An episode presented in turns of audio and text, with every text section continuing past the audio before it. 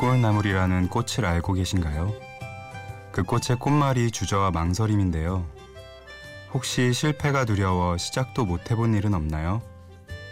그럼에도 쉽게 포기하지 못하고 갈팡질팡하고 계시진 않나요? 저는 후회란 선택이 지나간 뒤에 남는 흔적일 뿐이라고 생각합니다. 망설이는 것보단 일단 선택하고 행동하는 게 후회를 덜 남기는 방법 같고요.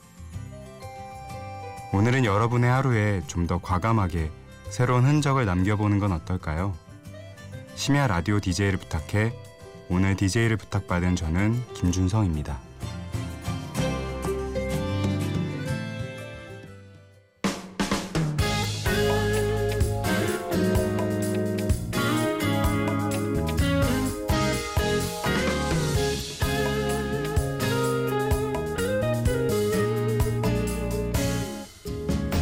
요즘 하루하루 살면서 그다지 재밌는 게 없어 첫 곡으로 김동률의 점프를 들으셨습니다.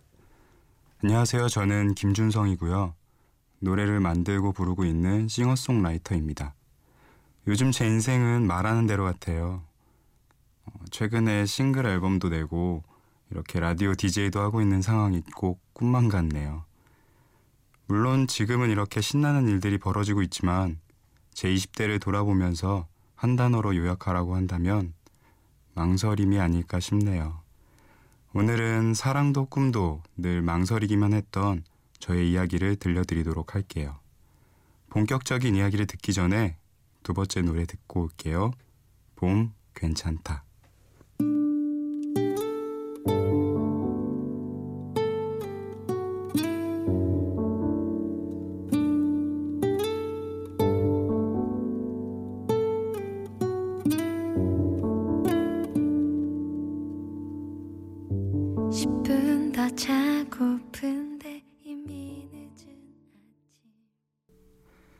방금 들으신 노래는 봄의 괜찮다였습니다. 어, 올해로 저는 7년째 솔로로 지내고 있는데요. 음, 첫 해는 누군가 다시 만날 엄두가 안 났었고, 그 후 2, 3년은 뭐 먹고 살아야 되나 진로에 대한 고민하다 보니까 만날 엄두가 안 났었던 것 같아요. 또 그 후에 1, 2년은 어, 흔히들 연애세포가 죽었다고 표현하죠.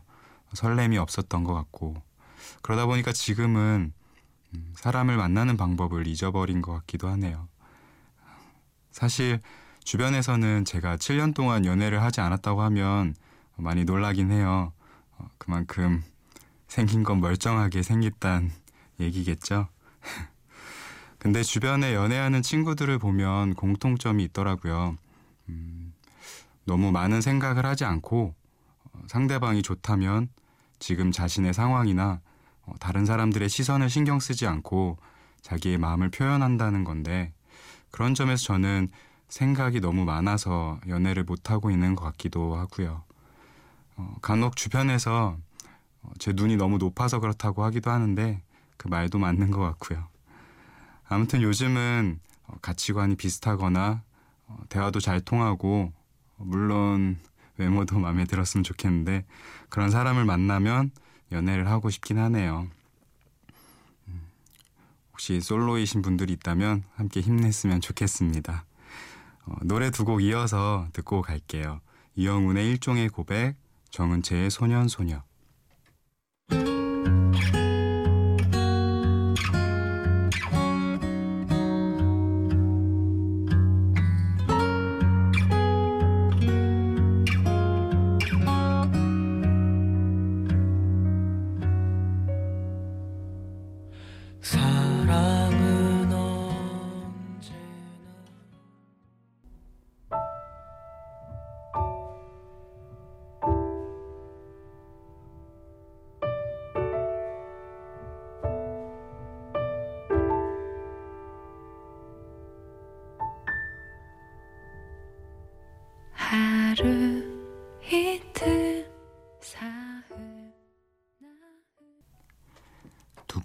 이영훈의 일종의 고백 그리고 정은채 소년 소녀 들었습니다.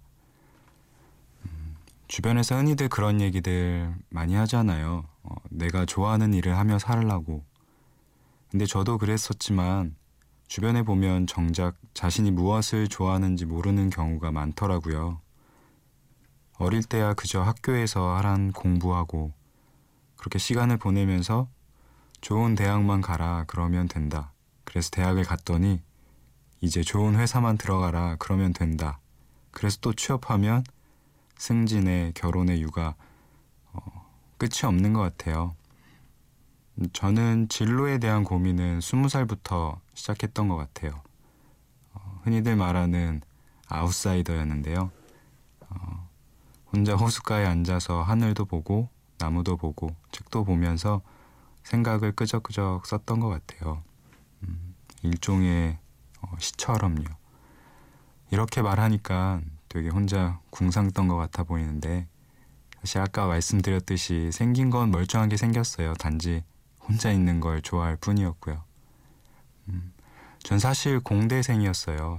지금은 음악을 하고 있지만 어, 그 시절에 그 적성이 저한테 맞지는 않았지만 그래도 공부는 열심히 했던 것 같아요. 왜냐하면 어, 솔직히 말하면 아웃사이더여서 공강 시간에 갈 데가 없어서 도서관을 가다 보니까 어쩔 수 없이 성적이 나왔던 것 같기도 하고 어, 어, 사실 그것뿐만 아니라 제가 그때 공부를 열심히 하지 않았다면 나중에 훗날에 부모님한테 이게 적성에 맞지 않다라고 말할 수 없을 것 같았거든요. 그래서 열심히 하긴 했었는데 음, 그냥 친구가 없어서 성적이 잘 나온 것 같아서 좀 슬퍼지긴 하네요. 아무튼 내가 뭘 좋아하는지는 알지 못했지만 음, 그때 그 공부가 내가 좋아하는 일이 아니라는 거는 확실했던 것 같아요. 그때 자퇴도 많이 생각했었는데 음, 결론부터 얘기하자면 저는 자퇴를 하지 않았고요. 어, 29살에 좀 늦게 졸업을 했지만 어, 지금은 전공과 상관없는 음악을 하고 있습니다. 어, 자퇴는 망설인 게 아니라 내가 좋아하는 일이 무엇인지 찾기 전에 현실 도피를 하고 싶지 않았어요. 음, 근데 사실상 군대를 포함해서 5년이란 시간을 휴학했었으니까 긴 시간 도피하긴 했었네요. 음, 어찌됐든 지금은 곡을 쓰고 있고 노래를 부르고 있는 일을 하고 있습니다. 음, 이 일을 시작하게 된 계기는 노래를 듣고 와서 다시 들려드릴게요. 강하솔 그대에게 그럴 수 없이 사랑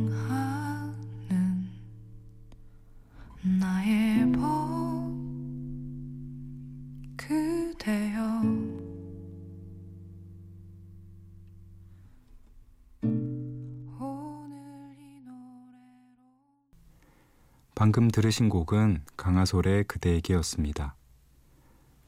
어, 제꿈 중에 하나가 라디오 DJ인데요. 그 이유가 누군가의 이야기를 들어주기도 하고 또 음악을 나눌 수 있다는 점이 참 매력적인 직업인 것 같아요. 제가 음악에 끌리기 시작한 것도 비슷한 이유였는데 어, 사람들의 이야기를 듣고 있다 보니까 흔히들 하는 생각이나 고민들이 많이 비슷하더라고요. 어, 그래서 교회에서 배운 어설픈 기타 실력에 혼자 끄적거리던 그 생각들을 붙여봤는데 너무 재밌더라고요. 그리고 그 고민이 노래가 되니까 누군가에게 위로가 되는 게 되게 신기했어요. 음, 제가 어떤 정답을 내려준 게 아니었는데 나도 그런 고민을 하고 있어요라고 만든 노래가 누군가에게는 위로가 되는 걸 보니까 저에게도 힘이 되더라고요. 근데 그렇다고 그때부터 음악을 해야겠다고 다짐했던 건 아니에요. 어, 제 스스로 음악을 업으로 삼을 만큼 재능이 있다고 생각하진 않았었거든요. 그러다 2년 전쯤인가 나비공장이라는 문화예술 공동체를 찾아갔었는데 어, 그게 제 인생의 터닝 포인트가 된 것 같아요. 거기서 만난 노마 선생님이 이런 말을 해주셨었거든요. 어, 잘할 필요 없어. 너가 가진 것이 오인데 굳이 10을 보여주려고 하지 않아도 돼. 자연스럽게 오를 표현하면 충분히 진심은 전달되고 진심이 전달되면 어, 너가 잘하지 않더라도 상대는 너의 마음을 이해할 수 있을 거야. 사실 노래뿐만 아니라 우리는 뭐든지 잘해야만 하는 세상을 살아가고 있잖아요. 근데 그 잘하는 것보다 중요한 건 자신의 가진 것이 무엇인지 알고 어, 그것을 잘 표현해내는 게 아닐까요? 음악을 좋아한다는 것을 알면서도 망설였던 이유는 내가 가진 것을 계속 다른 사람과 비교하고 있었던 것 같아요. 과연 내가 저 사람보다 잘하고 좋아하고 있는가? 근데 그 기준을 내 안에 두니까 달라지더라고요. 내가 가진 것 중에 정말 좋아하고 잘하는 것이 무엇인지를 바라보니까 굳이 망설이지 않아도 되겠더라고요. 그래서 지금 저는 음악을 하고 있습니다. 이쯤에서 노래 두 곡 더 듣고 올게요.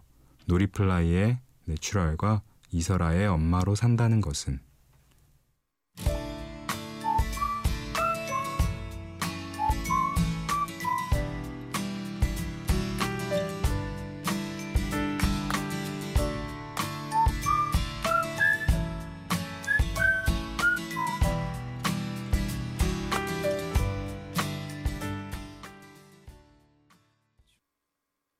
늦은 밤 선잠에서 깨어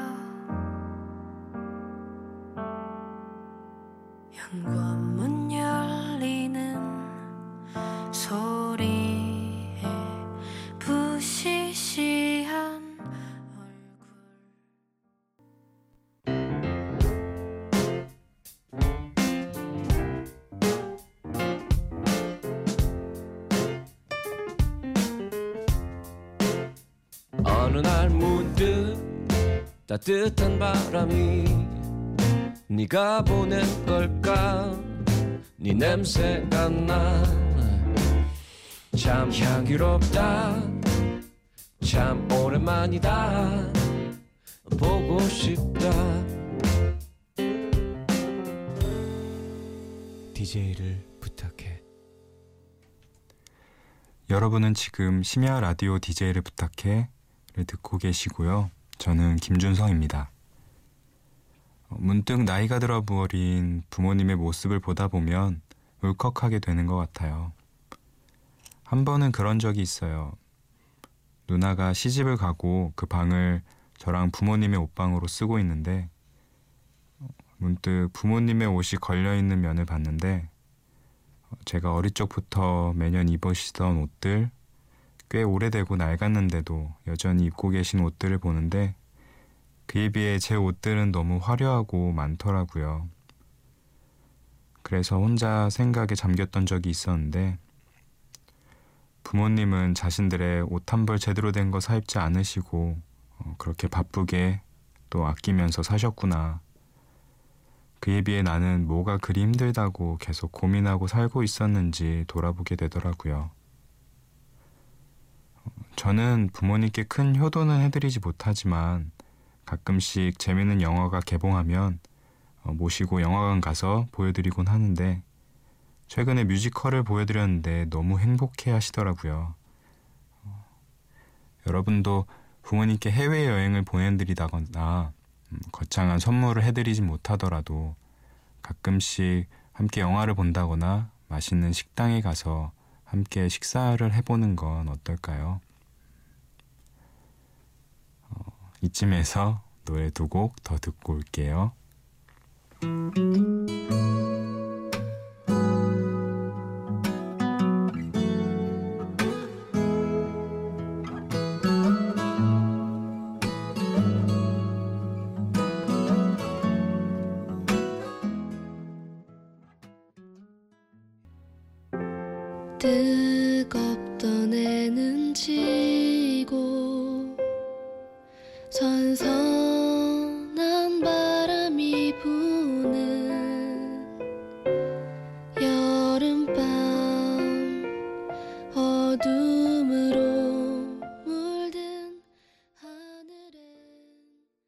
샘 김의 마마돈 워리와 헤리츠 아날로그의 여름밤 들으셨습니다. 그 TV나 영화를 보면 자식이 음악하겠다고 할 때 부모가 반대하는 장면이 많이 나오잖아요. 어, 저도 불과 몇 개월 전 이야기인데 처음으로 부모님께 취업하지 않고 음악 하겠다고 했을 땐 많이 당황하시기도 했고 반대하셨던 것 같아요. 물론 지금도 부모님은 걱정하시긴 하세요. 평범한 직장 다니면서 살길 바라셨는데 열심히 공부하던 아들이 갑자기 전혀 다른 길을 가겠다고 하니까 걱정하시는 건 당연하겠죠. 어찌 보면 음악을 할까 말까의 망설임에 가장 큰 이유는 부모님이 아니었나 싶어요. 정말 하고 싶은 게 뭘까 고민하던 시절에 공부가 너무 하기 싫었는데 지금 열심히 안 해놓으면 나중에 부모님께 이 전공이 적성에 맞지 않다라고 차마 말하지 못할 것 같았거든요. 근데 오히려 그게 부모님께 기대만 더 키워드렸더라고요.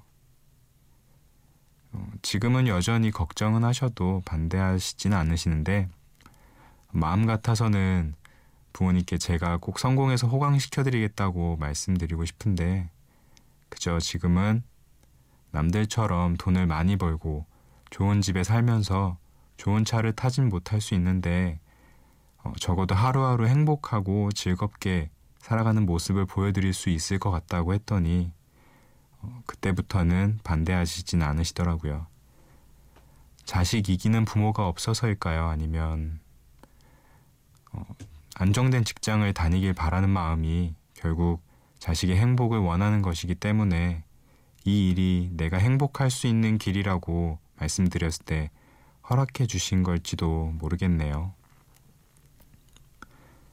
혹시 여러분도 누군가에게 무언가를 말하지 못하고 망설이고 있다면 용기 내서 말해보는 것도 좋을 것 같아요. 말하지도 않고 상대가 그 마음을 알아주길 바라는 건 어찌 보면 너무 큰 욕심일지도 모르니까요. 어, 이제 두 곡을 같이 듣고 이야기를 마무리 지어야 될 것 같은데 짙은의 해바라기와 마이클 부블레의 UNI 듣고 오겠습니다.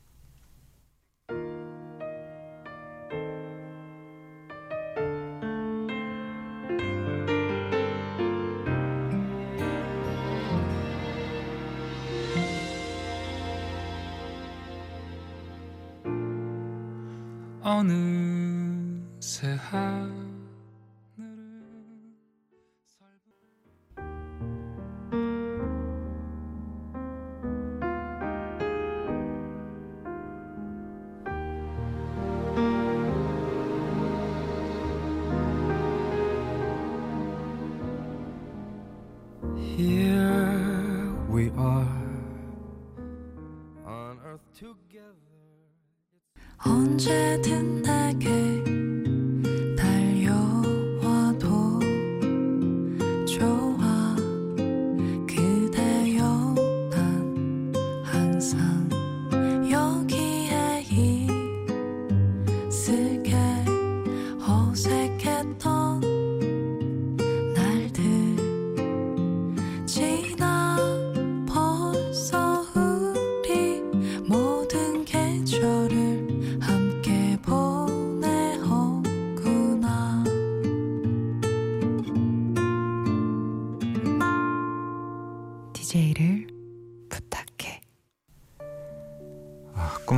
같던 이 시간이 너무 빨리 지나갔네요. 사실 매일 하루하루가 꿈만 같고 영화 속 이야기 같고 소풍 같으면 참 좋겠지만 그렇지 않은 날이 더 많은 게 우리의 인생이잖아요.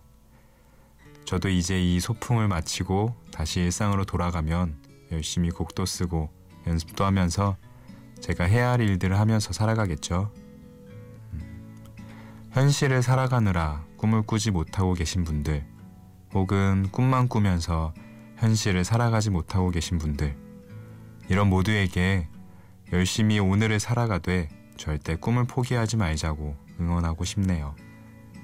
지루한 일상을 열심히 걸어가다 보면 결국 여러분들이 꿈꾸던 장면들이 하나씩 하나씩 등장하지 않을까요? 오늘 저의 이야기는 여기까지고요. 마지막으로 옥상 달빛에 수고했어 오늘도 들으면서 저는 이만 물러나겠습니다. 심야 라디오 DJ를 부탁해 지금까지 저는 김준성이었습니다. 감사합니다.